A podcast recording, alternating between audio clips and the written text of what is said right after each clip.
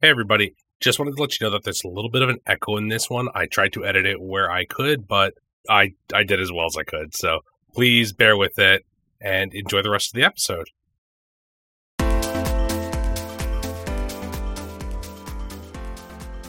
A life of violence can push you to the edge, twist and break you under the strain of its weight.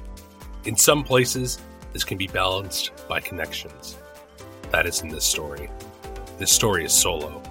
This week on the podcast, join me, Zach Walsh, in welcoming back James Kerr of Radio James Games to talk about the upcoming crowdfunder for his next game, Solo Martial Blues. In this game, you take on the role of an isolated fighter in a world with low stakes but incredibly high emotions. How you fight your battles may be decided right here on Scheduled for Launch.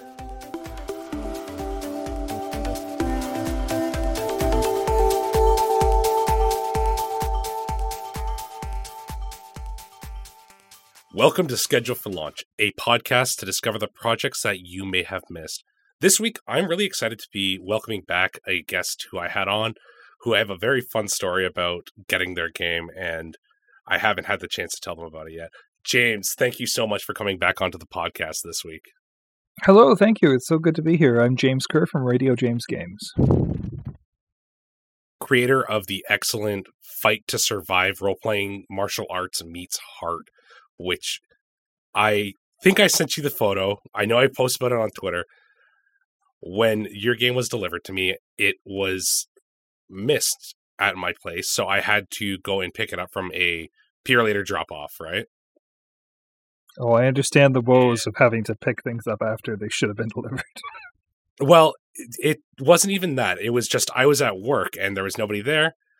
And so I went to the Purolator place and it was dark, but it was a like a self pickup. So no problem, that's fine. I get out of my car, close the door, walk up, punch it in, get it. I'm excited. I open it up and it's starting to get like a little rainy and wet. And I go to open the door and I've locked my keys in the car. And I was like, oh no, I just opened the book and I got to protect it. So I'm like huddled over it and it really starts to come down. And I was like, I I can't let this get ruined. So I climbed under my car oh, as I called CAA to come and unlock my door for me.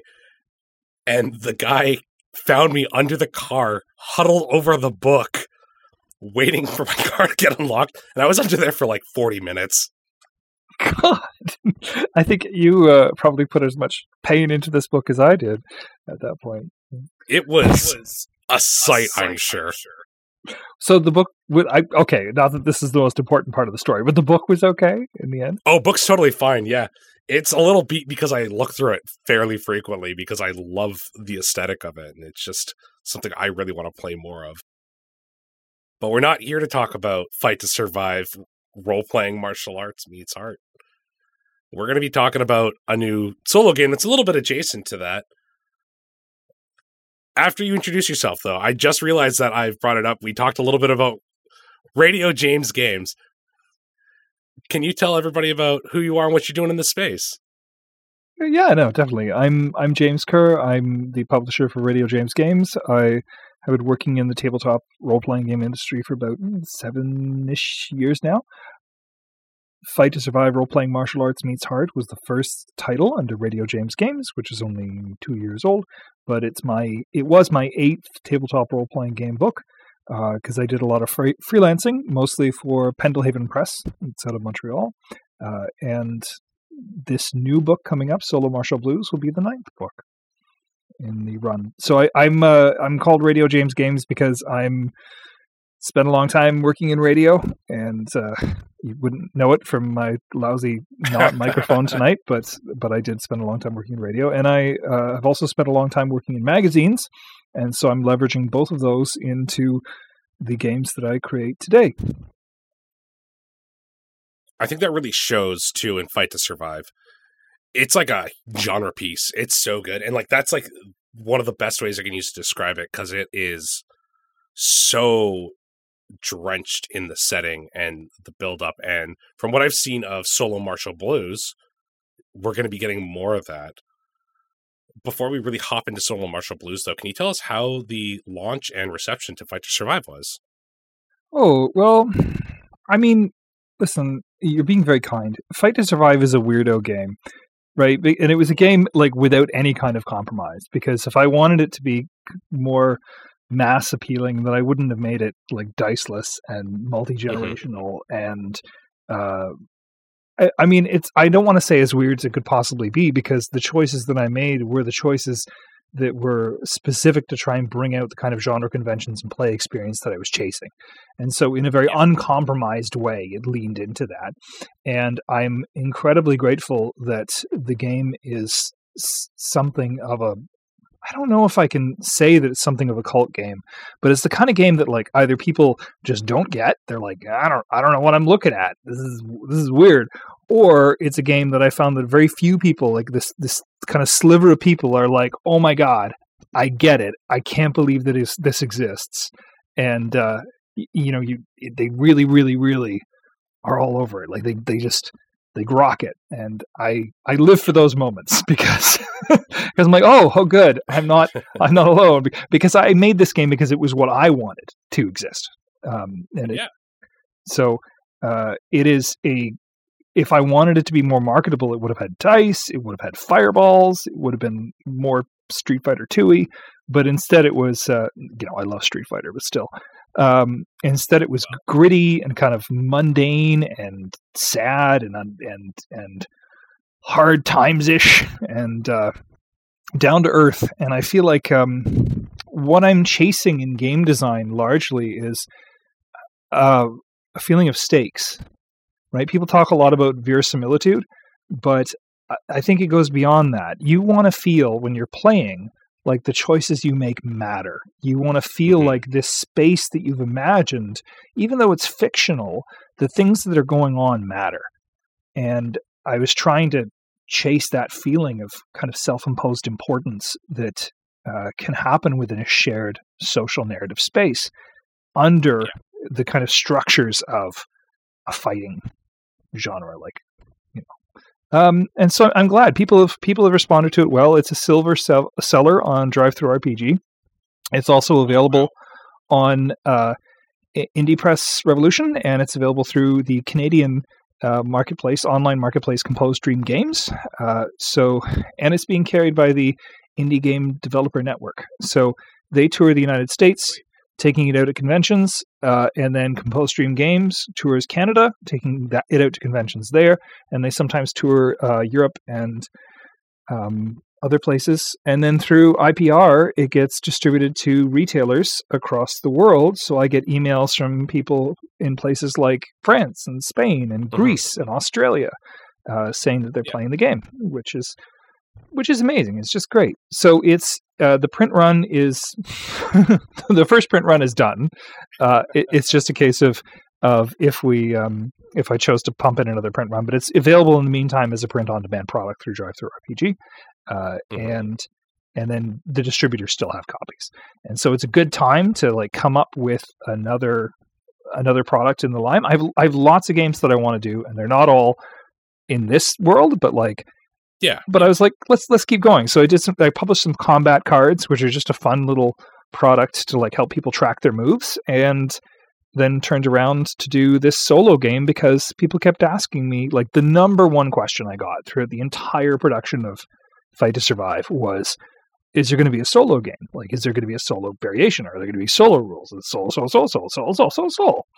And no, it was it was constant. I was like, naively, I was like, yeah, sure, no problem. Yeah, I'll, I'll add it as a stretch goal, whatever. Um, without recognizing that it was actually going to be really difficult to transfer those game mechanics into into solo game mechanics because I can say this to you because you understand the rules. A lot of care was put into the fight to survive rules to make sure that you needed each other as PCs because the first question in that kind of genre is like why isn't this a one player game? Like you could just be a one person. Like a lot of the movies that it emulates um, like bloodsport is a good example are kind of like our our protagonist narratives. Like there's a there's a central person facilitating. So why do you need each other? And i think it's a big trap. Trap? I don't know. It's a big problem maybe a minor problem in a lot of role-playing games that you don't actually need each other. You don't really need to be there. You're you're each playing your own little one player games. Why is this party of com- incredibly different creatures adventuring together at all? Right? Is a question. And i thought that would be a big question in fight to survive. So i tried to integrate what you're doing together as as in martial comrades into the structure of the system trying to remove that to make a solo game proved very difficult. So instead of being a 50 page supplement that I promised the backers, I just made a new book. It's it was 124 pages. It's absolutely self-sufficient and complete. But it got me thinking like, hey, more people than this are going to probably want to play this game. So yeah. Can I expand it? So when I was doing the Kickstarter one, I only did three years of adventures. I planned for 10 years. And uh, I, I wrote most of those years.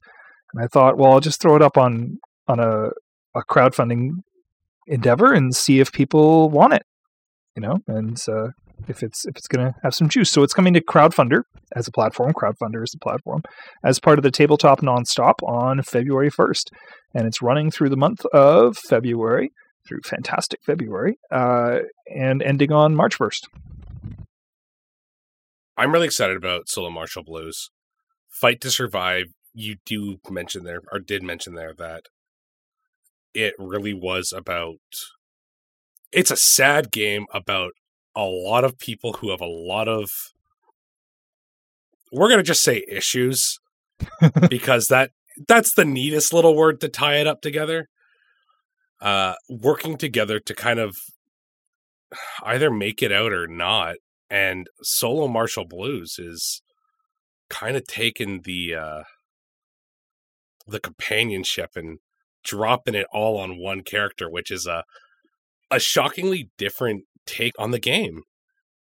Well, so, I'm trying to take all that companionship and instead put it into a sense of isolation and loneliness and really yeah. like drive that home, which is something that is prevalent as a theme in a lot of the inspiration that the game draws from, like a lot of lonely narratives. Uh, and I think there's a mm-hmm. place for that.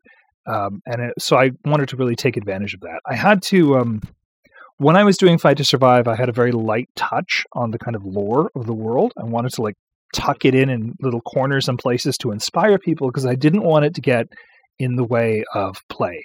I didn't want the NPCs to trump the PCs. I wanted the player characters to feel like it was their world and that they could get to live in it because so much of the action that happens depends on the comforts you pick.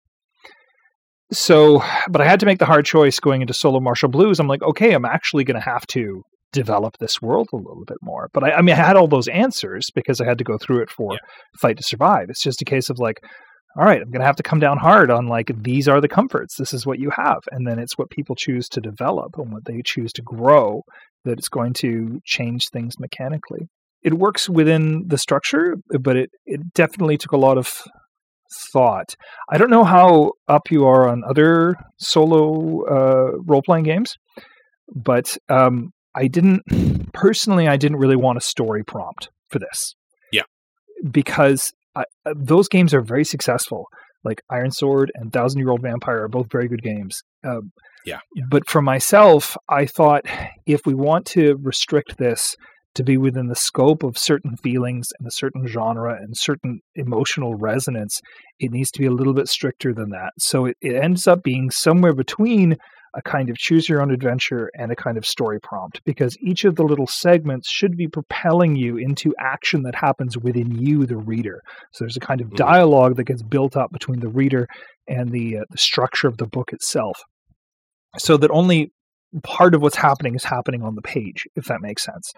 Um, okay. It's still up to your kind of investment to to carry those notions forward. So, for instance, and again, I'm abusing the fact that you know the, the base game. When you use a comfort in solo martial blues to reduce a hardship, you're asked to reflect on the time that you spend with that comfort.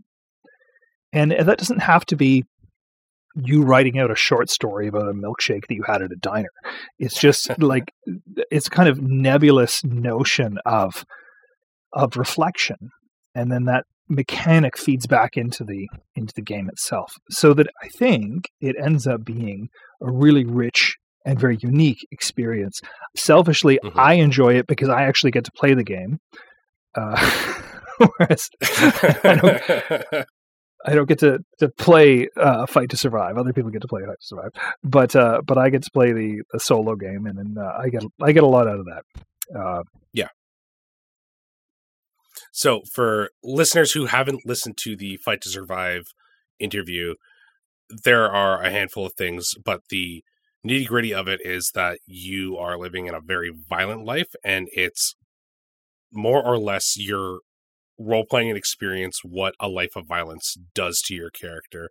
Things like comforts and stuff like that, they're kind of your ties to your less violent part of your life. And that's where I think Solo Martial Blues happens and really dives deep into that because you've got these comforts that tie you to your life outside of violence. But then you're still this independent, isolated person. And I, I don't want to say that the game's like super over the top and always harmful to the character I love these games, but I also love how sometimes you might just be fighting ninjas because that's what 80s and those style of movies did for no reason. yeah, I mean, I could talk at length about this. I think it's very interesting how the 70s and the 80s and into the 90s in a but restricted to that kind of created this hyper reality that never really existed that is a gestalt between different mediums of fiction. Um, like what on earth is final fight the video game right? Like what what is that Yeah, kind of exactly. like wh- what does that even mean like how how is that a reality? Um so between like video games and movies uh, uh, and and other like adventure books like the Remo Williams books you um Mhm. kind of achieve a, a weird didn't quite didn't ever exist really uh hyper reality of violence and action um that is specific to the 20th century it's really fun to go Mhm. play there uh, because I, it's it's Yeah. a place of fancy and bizarre behavior you know like five elemental ninjas jumping out of the ground. But it's also a place it's also a place with a lot of deep emotion feeling and heart uh, that is much maligned in terms of critical analysis but i think there's a lot i think there's also a lot there. There's a lot to Yeah, there's a lot to discuss. So what kind of games can we make in that in that very closed garden and fight to survive is one of them I think one of the things that you've done with this game too is in Fight to Survive, you have the adventures lasting roughly once every 10 years. It's one really big violent thing, and that was a huge focus on the generational part. But this is year by year. So it's a lot more squished down time frame wise for the player character. What was the big shift for that?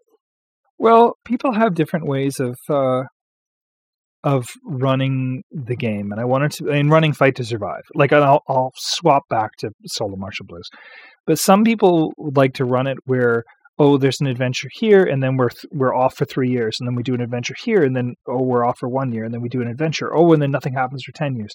And some people want to really kind of randomize that scope and treat it very broadly. Yeah. Uh, and other people are just like, nope, buckle in. We're doing every single year.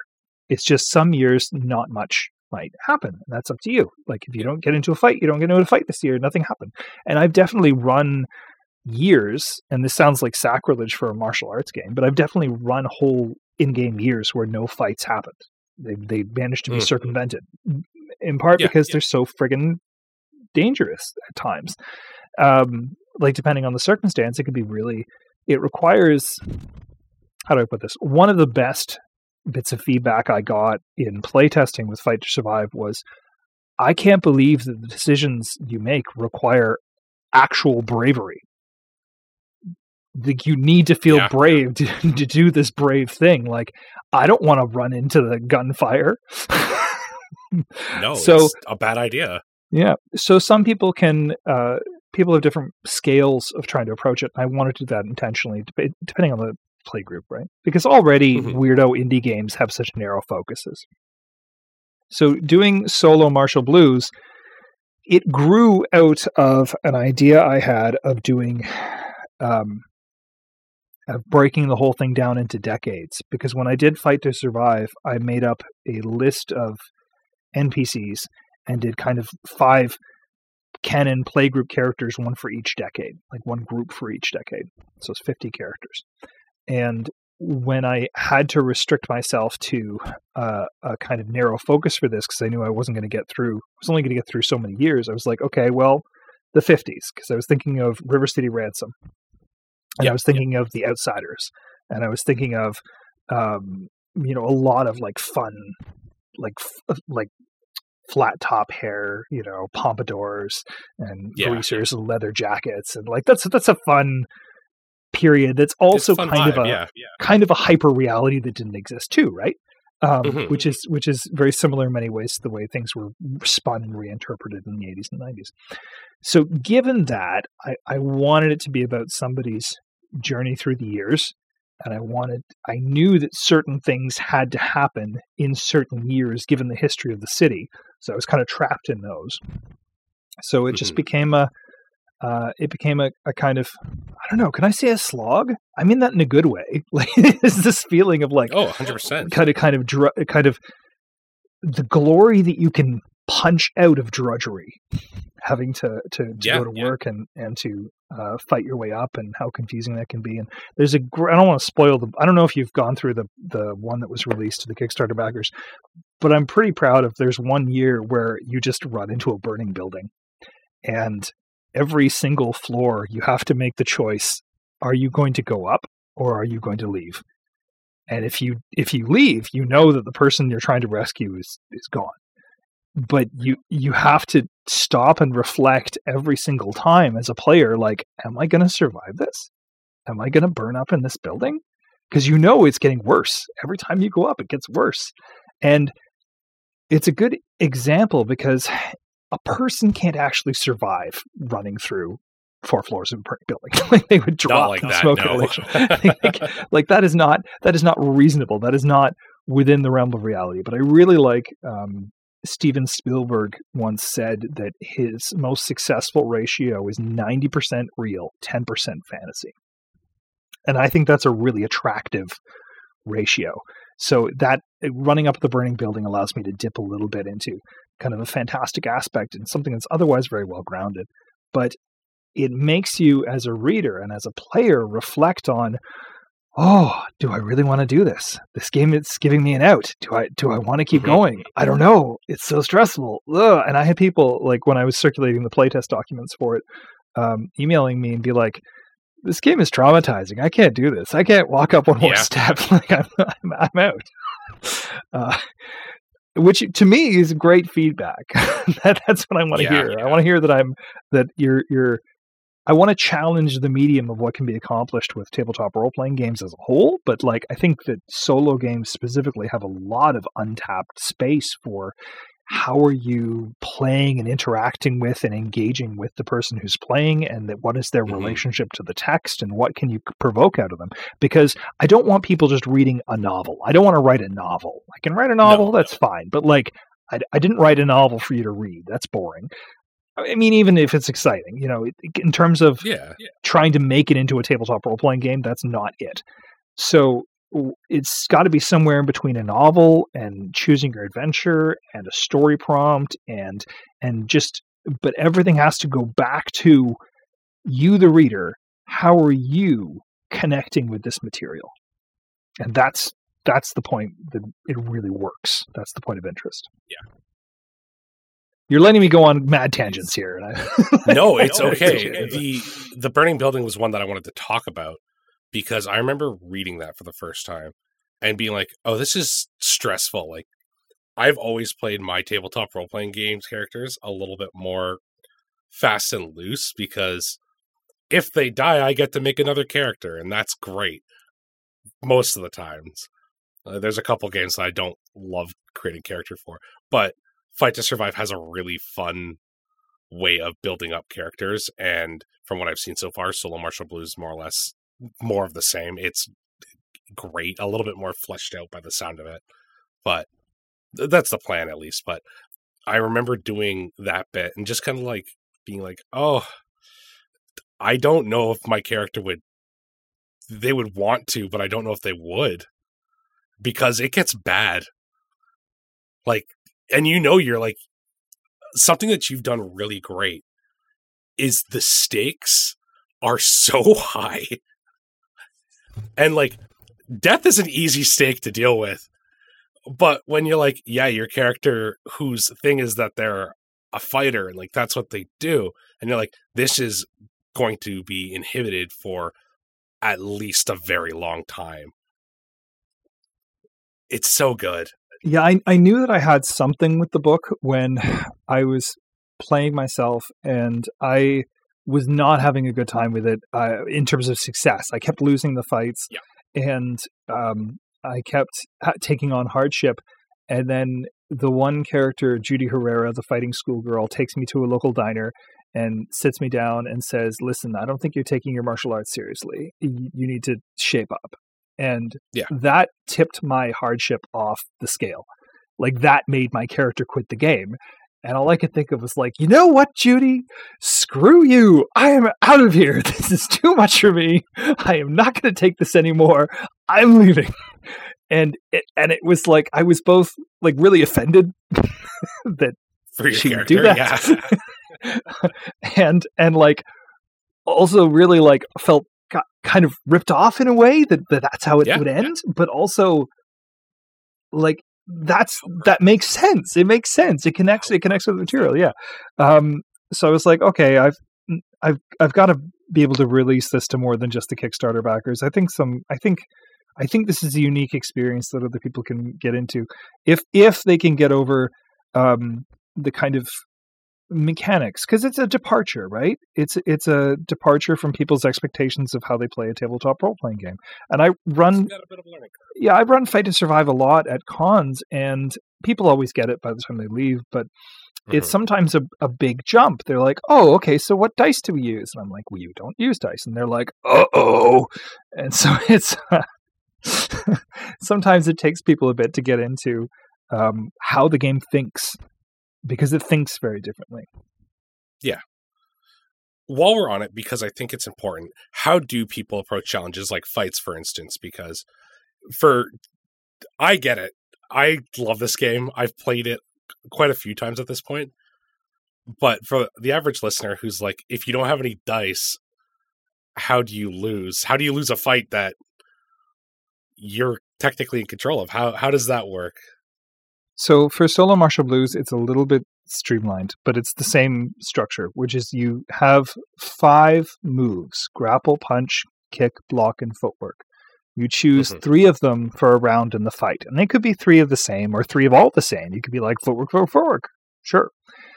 You choose three of them, and then you match them against your opponent's moves. And there's a relationship that the moves have that they trump each other, or that you have to check on a chart to see them. And in solo martial blues, there's a little code written in for your opponent on their line, and you look up in the back of the book and see that code means they punch, or that code means they footwork away. Uh, Yeah. And then that tells you what your moves do. Now, originally, I thought I have to share this. Uh, originally, the structure of how you look up the moves, I was going to relate it to page number, and then on the footer of the page, beside the page number, have the little symbol of the move. So that, Mm. like, you know, per, turn to page 64, and then you go to 64, and there's a little kick in the corner. Yeah, but it was explained to me that that is incredibly, as cool as that would be for print, that is incredibly unfriendly for digital play. No, that's yeah. That's a lot of jumping around. But I thought it would be neat. People going like, "Oh, da, da, da, da, oh, it's a punch!" But I, it, so it became a chart. It became a chart in the end, uh, which is fine. So you're like, D seven is a block, and then away you go. Uh, so your fights, God, you train your character and you try to get better at things, but you can still lose a fight. At any point, you can lose a fight. You're never going to become so safe and secure that uh, you never have to worry about. And I, I, like I like encouraging that kind of like fear of missing yeah. out paranoia. That you're like, oh, oh I got to make my kick better. Uh, I know it only goes up to twelve, but what what if somebody's past twelve? um, because that's that's nice and engrossing. You get into the, the mentality of the character because the game is about hard choices. It's always about hard choices. You're picking one thing mm-hmm. means you're not picking a bunch of other things, uh, and you kind of hope that that doesn't come back to bite you. really, that's like the thing about this game, though. Like, if you are, if you're playing and just like things don't go your way, your character can be irreverently just messed up they're just like beaten down and broken and you're just like I don't know, man. We went for pancakes yesterday. You were happy. Look at you now. well, violence violence can happen quickly. I don't know. I've I've had um I've had a very I've been very lucky with players, especially my ongoing mm-hmm. players. The longest session of Fight to Survive, uh, longest series of games of Fight to Survive that I ran took us from like 1920 until 1955, I think.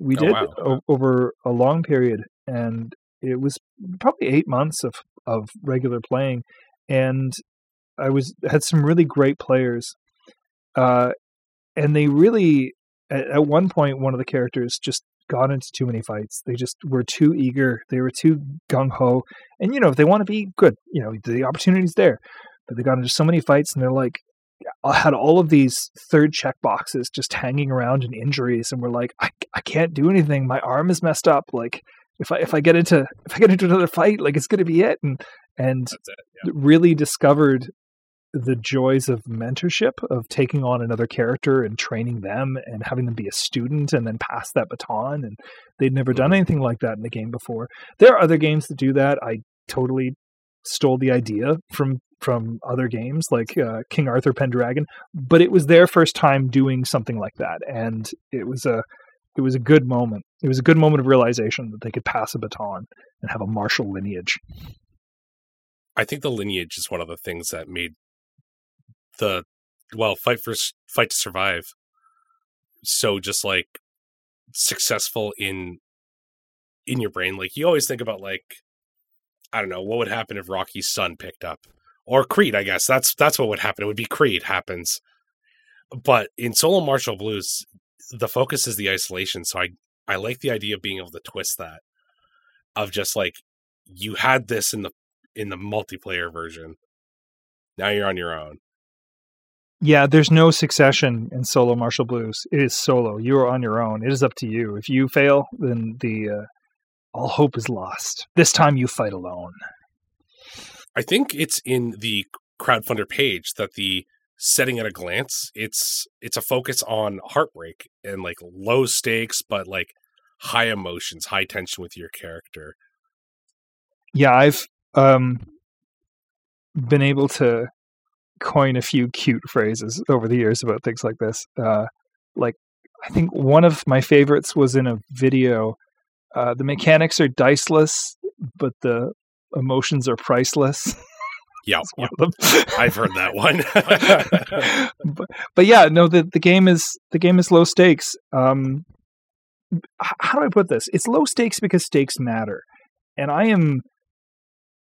I'm not going to say I don't enjoy all of the crazy, obnoxious Marvel movies and stuff, but they do have a problem with raising the stakes and raising the stakes and raising the stakes to the point where you're like, oh yeah, another alien invasion, another another sky beam, another world destroying whatever. Like you don't even yeah, care yeah. what it is at a certain point, and that's why I didn't take Fight to Survive into the realm of fireballs and and super moves, particularly is because I wanted to drag the whole thing down into um, into a place where ordinary stakes matter and and continue to matter because they're important to your life and you can relate to them a lot more easily i think than skybeams um, not yeah, that i don't yeah. love superhero content but it, i just i feel like that is kind of covered in media and uh, what we needed was something that was a little bit farther down to earth so it's not just about being grubby and terrible and wallowing in mud. Like that's not the idea. The idea is just No. having things close at hand in your home and your life that are going to matter to you in this the structure of this narrative. And so Solo Martial Blues is about trying to make a grocery store work that you ended up inheriting. and it's about Yeah. uh, playing at card games with your friends and feeling kind of self-destructive and being tempted to gamble away the amulet that your father gave you because you don't know what it means and you haven't been able to get any answers. You know, it's about um, the fact that people change and grow. And I don't know if you have any experience in martial arts, but sometimes people Oh, go yeah, through. Oh, okay, there you go well, pe- people go through different teachers in their life in the real world, right? But in all the martial arts games, you know, you have a surrogate father figure who's your only teacher that is, is there forever. But in fact, people change, people grow apart, people come together, people move on. And I, I really wanted to try and tackle that in Solo Martial Blues, where rather than in an earlier version of the game, I had it so that you could have five different teachers right off the hop. But the feedback that I got was I feel like everybody who played it felt like they were leaving substantial chunks of the text behind.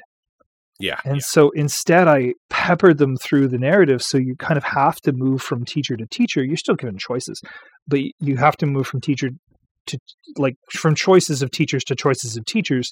And you go on a martial journey as an individual through Mhm. these different uh, disciplines. And because your teachers are people, right? Like they, they have their own Yeah. motivations, they have their own um, things going on. And it's some of the best stuff in that book, as far as I'm concerned, is how your relationship can deepen or or separate based on the comforts that you choose to uh, pursue. So if you really want to know more about your teacher, you at the end of the year you can go into their comfort and here's here's more about your teacher. If you don't really care about your teacher, Yeah, you want to do more about your your friend Judy, or you want to do more about the grocery store, or you want to do more about this or that. You you can choose to dive into those parts. The the book, given its structure, there's always going to be a bit of repetition when you're repeating the whole thing.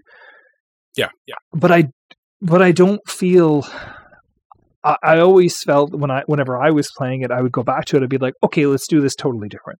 Like, let's have a totally different character. Let's do this in a completely different way. I am now a huge, hulking, raging rustler. Let's let's go. And, that always provided a very different experience. So I think that it's Mhm. uh, it's rich solo martial blues. I think that, that it feels meaningful, and uh, I'm looking forward to finishing it because I've kind of structured how many years are going to be according to how much fun it funds, right? If uh, if I get it's only three thousand dollars, it's pretty modest. It's like half of what Fight to Survive was, but um, at three thousand, I think I'm doing up to fifty five or something, nineteen fifty five, and then at, for every like I think it's five hundred dollars thereafter, I'm uh, adding on another Yep, year of content. So we'll see how far we can go but I really want to be able to do 10 years, like a whole decade, tip to tail, Mhm. and uh, give people a, a really big, rich experience, just without the book getting too big, right? Because already it's like, Yeah. Yeah. already it's, Well, what's what's the demo page? It's like uh it's 126 pages. Is the Yeah. that one? Yeah. Yep, 126. Now that's that's the first three years, but it's also all of the rules and the character creation, right? Which took up the first Yeah. 40 pages. So I'm kind of guessing at about 200. I think that's a totally fair length for a book, especially for something like this. That's actually pretty big. Let's talk about Crowdfundr though and what's going on there. So this is happening February 1st, right? February 1st is the launch, yes. So tell us a little bit about Crowdfundr and why you're using them instead of the other big ones because I know that they all have their own problems and benefits. Well, okay. Number one um, is that I'm just fooling around. I just wanted to see if Crowdfundr would work.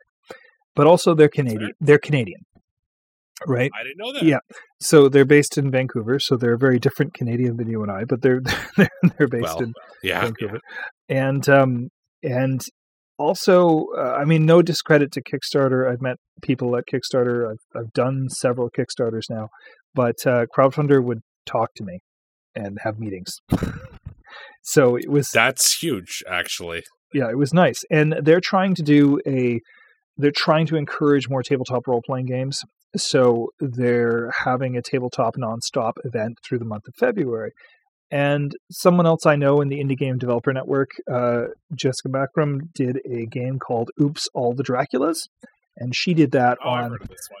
she did that on Crowdfundr so i thought well i mean if she can get $3000 on Crowdfundr to do oops all the draculas like maybe we can maybe we can do this the other advantage to Crowdfundr is the fact that they don't take a cut uh, from the total Yes. um, which i don't necessarily object to but that is that is one of the advantages uh, instead they have kind of a tip jar and funders people who are backing can choose to contribute to the tip jar if they want to if they're able to one of the things I really like, I don't want to get too highfalutin here, but one of the things I really like about crowdfunding and about a print on demand structure is that you get to see where your money is going.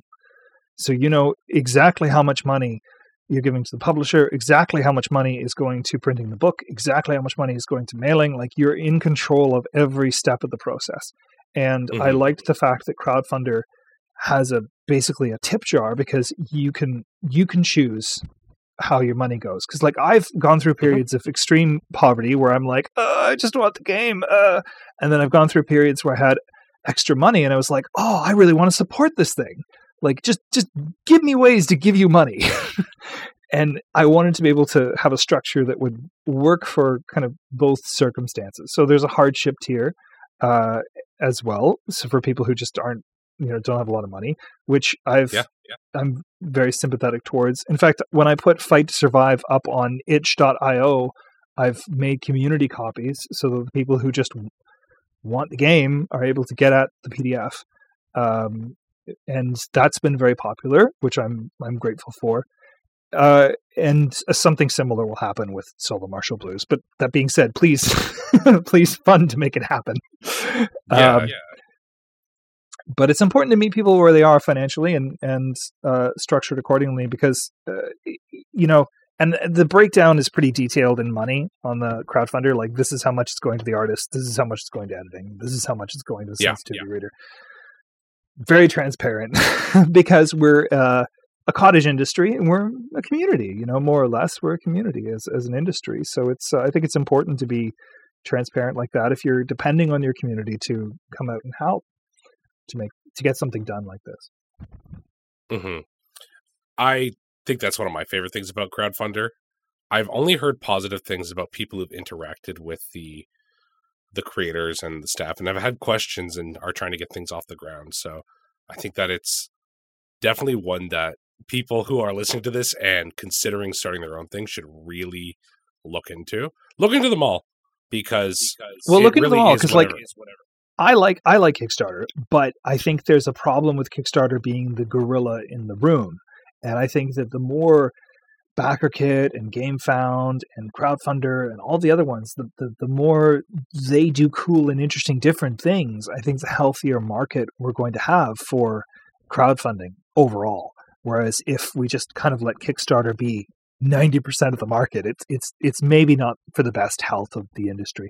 I do plan to go back to Kickstarter for other projects based on what they are, um, and based on the size and the scope of what I'm I'm looking to get at. But I thought, oh, this is a neat one to do on Crowdfundr.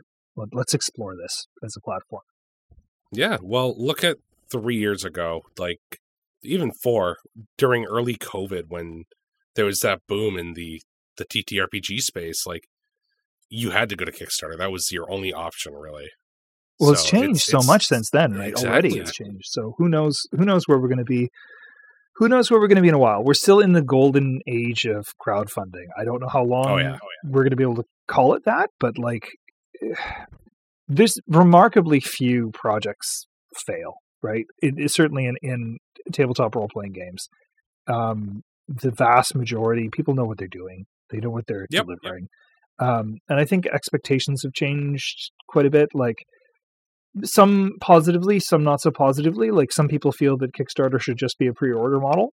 Uh, and while I I kind of sympathize with that, in that like I'm paranoid as a publisher. I want to make sure the book is done before I even come to yeah, crowdfunding. Like Like there better be very few details left to iron out because Mhm. I don't want to be funded and then have to freak out about getting something done. I want like I have to change brains to marketing brain as soon as the crowdfunding happens.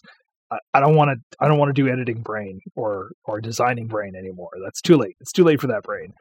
Um, Or there's a paper shortage of all things. or there's a paper shortage, or the boat gets stuck in a canal, or whatever. Um, but I'm but I'm sympathetic to people who who are trying to treat it like it kind of was designed, which is that I have an idea. Will you fund it? Okay, I'll do the idea. Yeah. I- don't really want to do that because I I as as a developer, I want to make sure that it works first. I want to make sure that it does everything I want it to do, and then ask people for money. Um, but but the model accommodates still accommodates all kinds, which is great. yeah, we really haven't had a Mighty Number Nine situation with TTRPGs yet. I mean, there's been there's been a few there's been a few. Uh, I don't know. We don't have to talk about this too much. There's been a few debacles. Like I, my personal favorite is the Mountain Witch, um, and if you haven't looked into it, it's it's a really fun, interesting game that came out of the Forge. So a whole lot of kind of theory navel gazing, and I say that with love. But it's it's a game about samurai going up a hill to fight a mountain witch, but you probably won't make it up that hill. Uh, the central mechanic is based on trust and betrayal, and you have a different score and trust you place in the other PCs, and it's very. It, it doesn't have to be, but it often ends up being very PvP, like last man standing kind of Ah, okay. structure. Um, but it's a game of trust and betrayal. So the the author kickstarted a new edition of it, and then uh, no one heard from him again. so Just bounced. Okay. the the irony the irony of funding a game based on trust and betrayal. Uh, and then I think it's been That's kind of hilarious. I Yeah. don't know how I didn't hear about this. so it's uh it's a fun it's a fun story. Especially there are CD details about it that I can't probably wouldn't feel comfortable uh, broadcasting over a podcast. No, that's totally fine. But uh, Yeah, yeah, there's I'll- there's I all can kinds of ask and look around. juicy, juicy rumors about where the money might have gone and, and what might have happened to it that are, are very colorful. Um, so there there have been crowdfunding failures in TTRPGs, but the fact remains: if you want to work in this space, you can't fail a crowdfunder. You have to fulfill because people remember, like they have a literal history that they can look up of Yeah, you, like without much effort.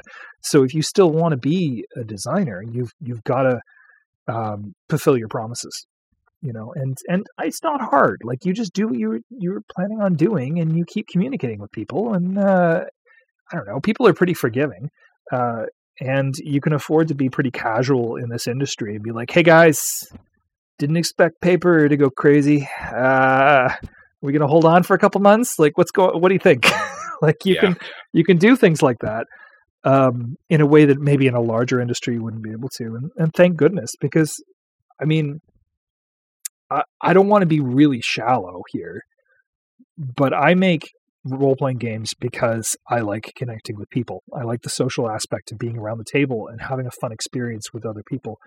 Um, that doesn't depend on me coming up with interesting things to say. And and and I like the fact that as a publisher, people can come back to me and be like, "Oh my god, I had the coolest experience happen with one of your games," and and and be really excited and like me, like the praise does everything to me. Like uh, I'm like, "Oh, Yeah, I'm yeah. glad I'm glad I gave you that cool experience." I'm I'm I mean. Or contributed, contributed to that cool experience. Yeah, and that it feels like a real blessing, and that makes me want to, makes me want to do this. It makes me want to to drive forward.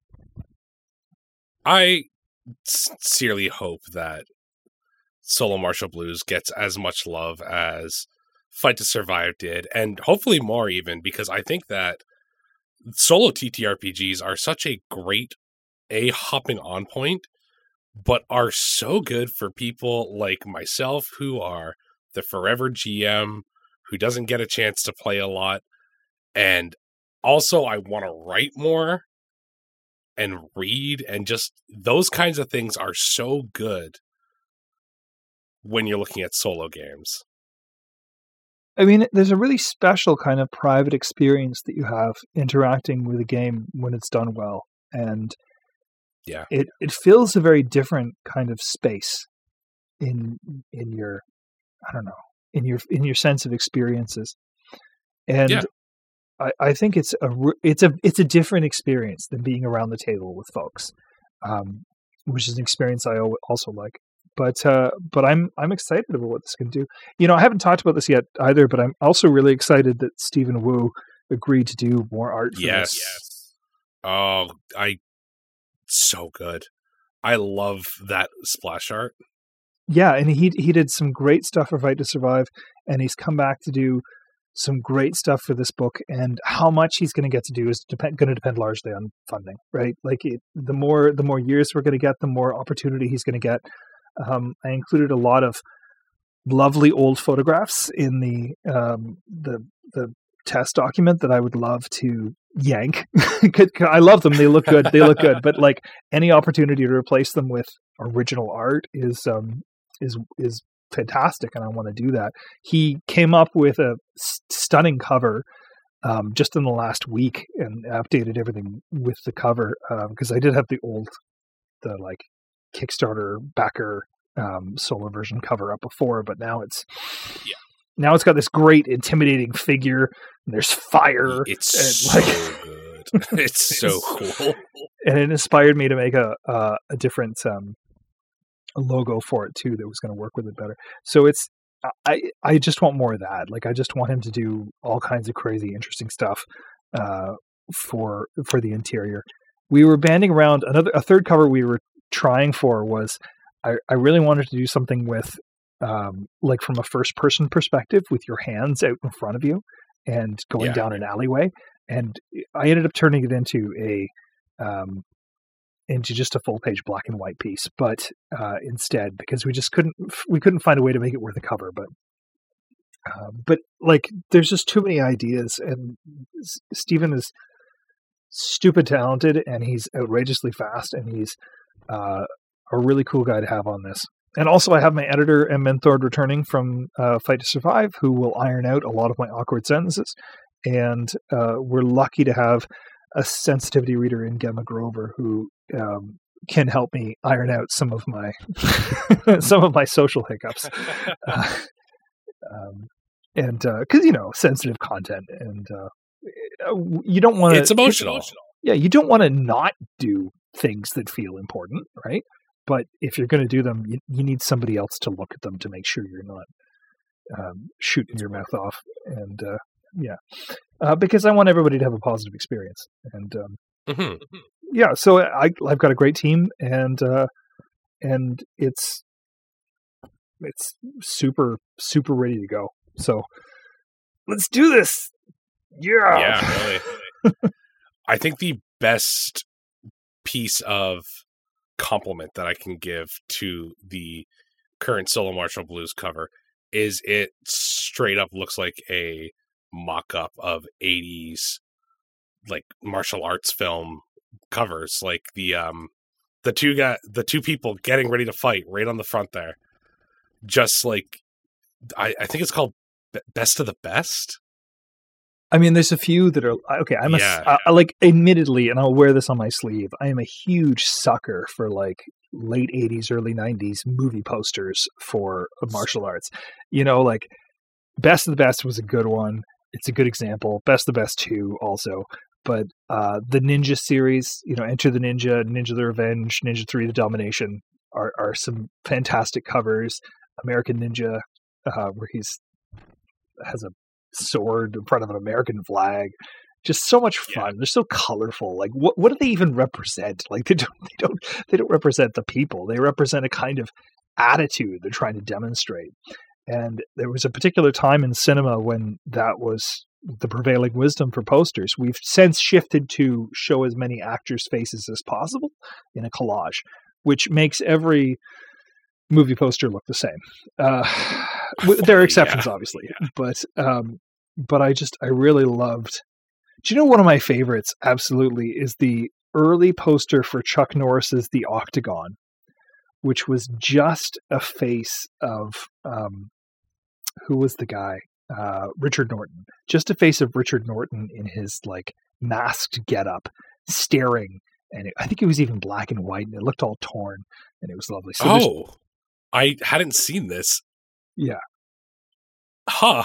That's like a yeah, that's a poster. It doesn't some mean great anything ones. to me. there's there's some great ones, and one of my favorites also is uh, a a not particularly good Chuck Norris movie called A Force of One, because on the Oh, poster Force of One. he's in he's in like a lotus position, and there's like a laser triangle around him. I love it.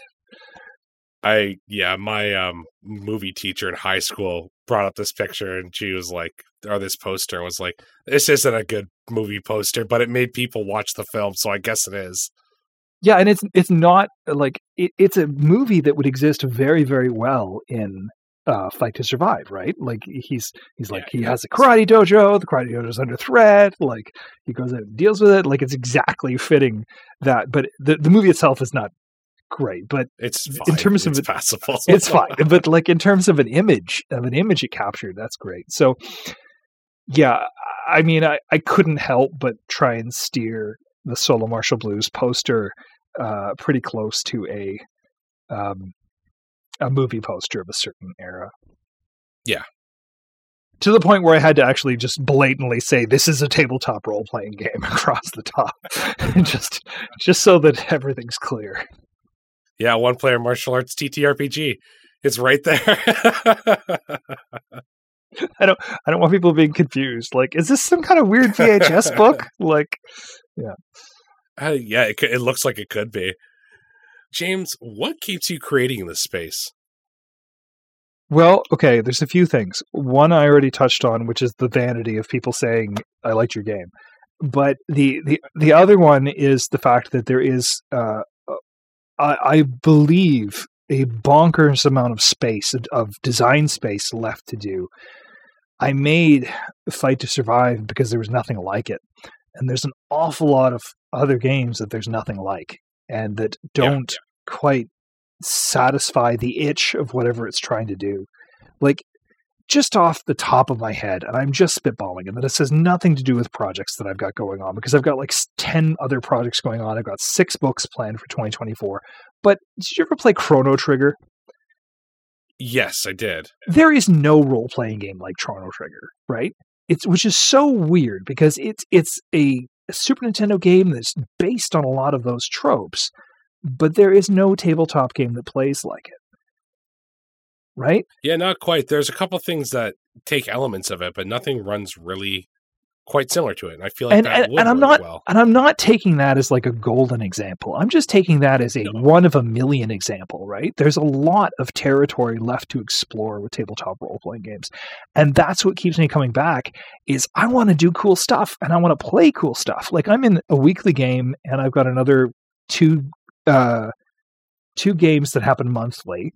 Um, Mhm. if they happen, right? So I'm playing a lot. I'm running a lot. Running, uh, really, I'm running a lot and th- there's so much to do there's so many cool experiences to have um, let's keep having cool experiences so that's what keeps me going is is an intense dissatisfaction with how much i've been able to do um, and that there's a lot more to do and and the praise obviously the praise that's that's the uh, Oh yeah, that's the other thing. Yeah. or the vitriol the vit- vitriol also uh, uh, sorry i don't mean to cut you off but the vitriol also counts when somebody's like your game is so weird and i can't stand it and it's That has its own. You also, I also like, feel there are days where you're like, that's what I want to feel. I, I feel emotions to that. James, where can people find out more about you and Solo Martial Blues? Well, there, I do have a website, radiojamesgames.com, radiojamesgames.com, uh, that has mm, not a ton of information on it, but probably enough information on it, and also links to the various sites around the place um, where things are, like DriveThruRPG, Indie Press Revolution, Composed Dream Games, itch.io. Uh, and if you want to know about the, that's probably a good place to go to if you want to go to the crowdfunder for Solo Martial Blues. Uh, otherwise, you can just go to the Crowdfundr and you can type in Solo Martial Blues, and it will come up as well. It's it's one of the advantages to Crowdfundr, and it's a blessing and a curse, is that you see the entire campaign.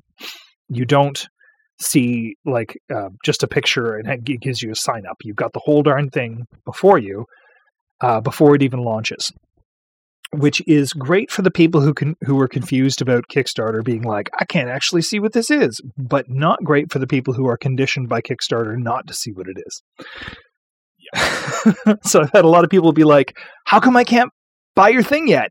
And I'm like, "It it hasn't started yet. That hasn't started yet. so there, I had to put in these great big huge like follow me before launch buttons at the top and the bottom uh, just to try and call out nine ways from sunday the fact that like it isn't launched but it's going to launch on the first and uh, and then it's going to go the month and we're going to have a great old time with it. I'm sure it's going to be great and it's it's something i'm really excited about.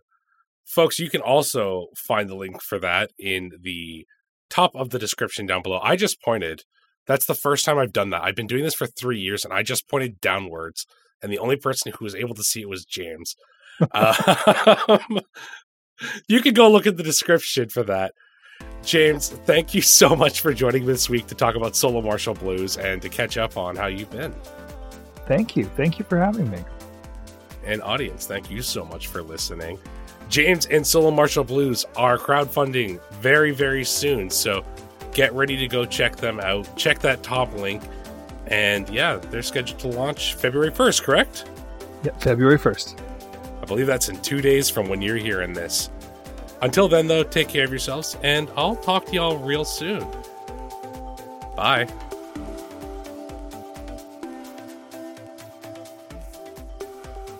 Thank you so much to James for joining me on the show this week. Solo Martial Blues will be going live on Crowdfundr February 1st, 2024, and promises both action and heartache in its wake. You can support James and the rest of the team by clicking on the top link in the description below or going to the second link to learn more about the game on Radio James Games website. Go give it a look over there and immerse yourself in this amazing game. It's role playing meets art, so come on, you know you're going to love it. And thank you, audience, for joining me on the show this week. A little update on me. I've been super sick for over three weeks now, and this is one of the first days I've actually felt well enough to do much of anything. So, thank you for your patience with me. Thank you for waiting for more episodes. I know it's been a little bit. If you're one of those people who I reached to in late December, early January about getting on the show, and I haven't gotten back to you yet, I'm so sorry. And we'll be reaching out to you in the next few days as I get myself back on schedule and hopefully get rid of the rest of this cold or flu or whatever it has been. Many crowdfunding sites are going to be launching on their February TTRPG stuff soon, so there's a huge possibility that some of you listening may be doing that. Please reach out as soon as possible if you want to try and come on this show so we can work something out and maybe get you on.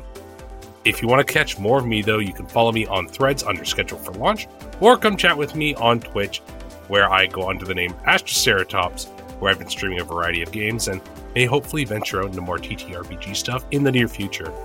Thanks for joining me, though, and I hope to see you somewhere out there. Bye.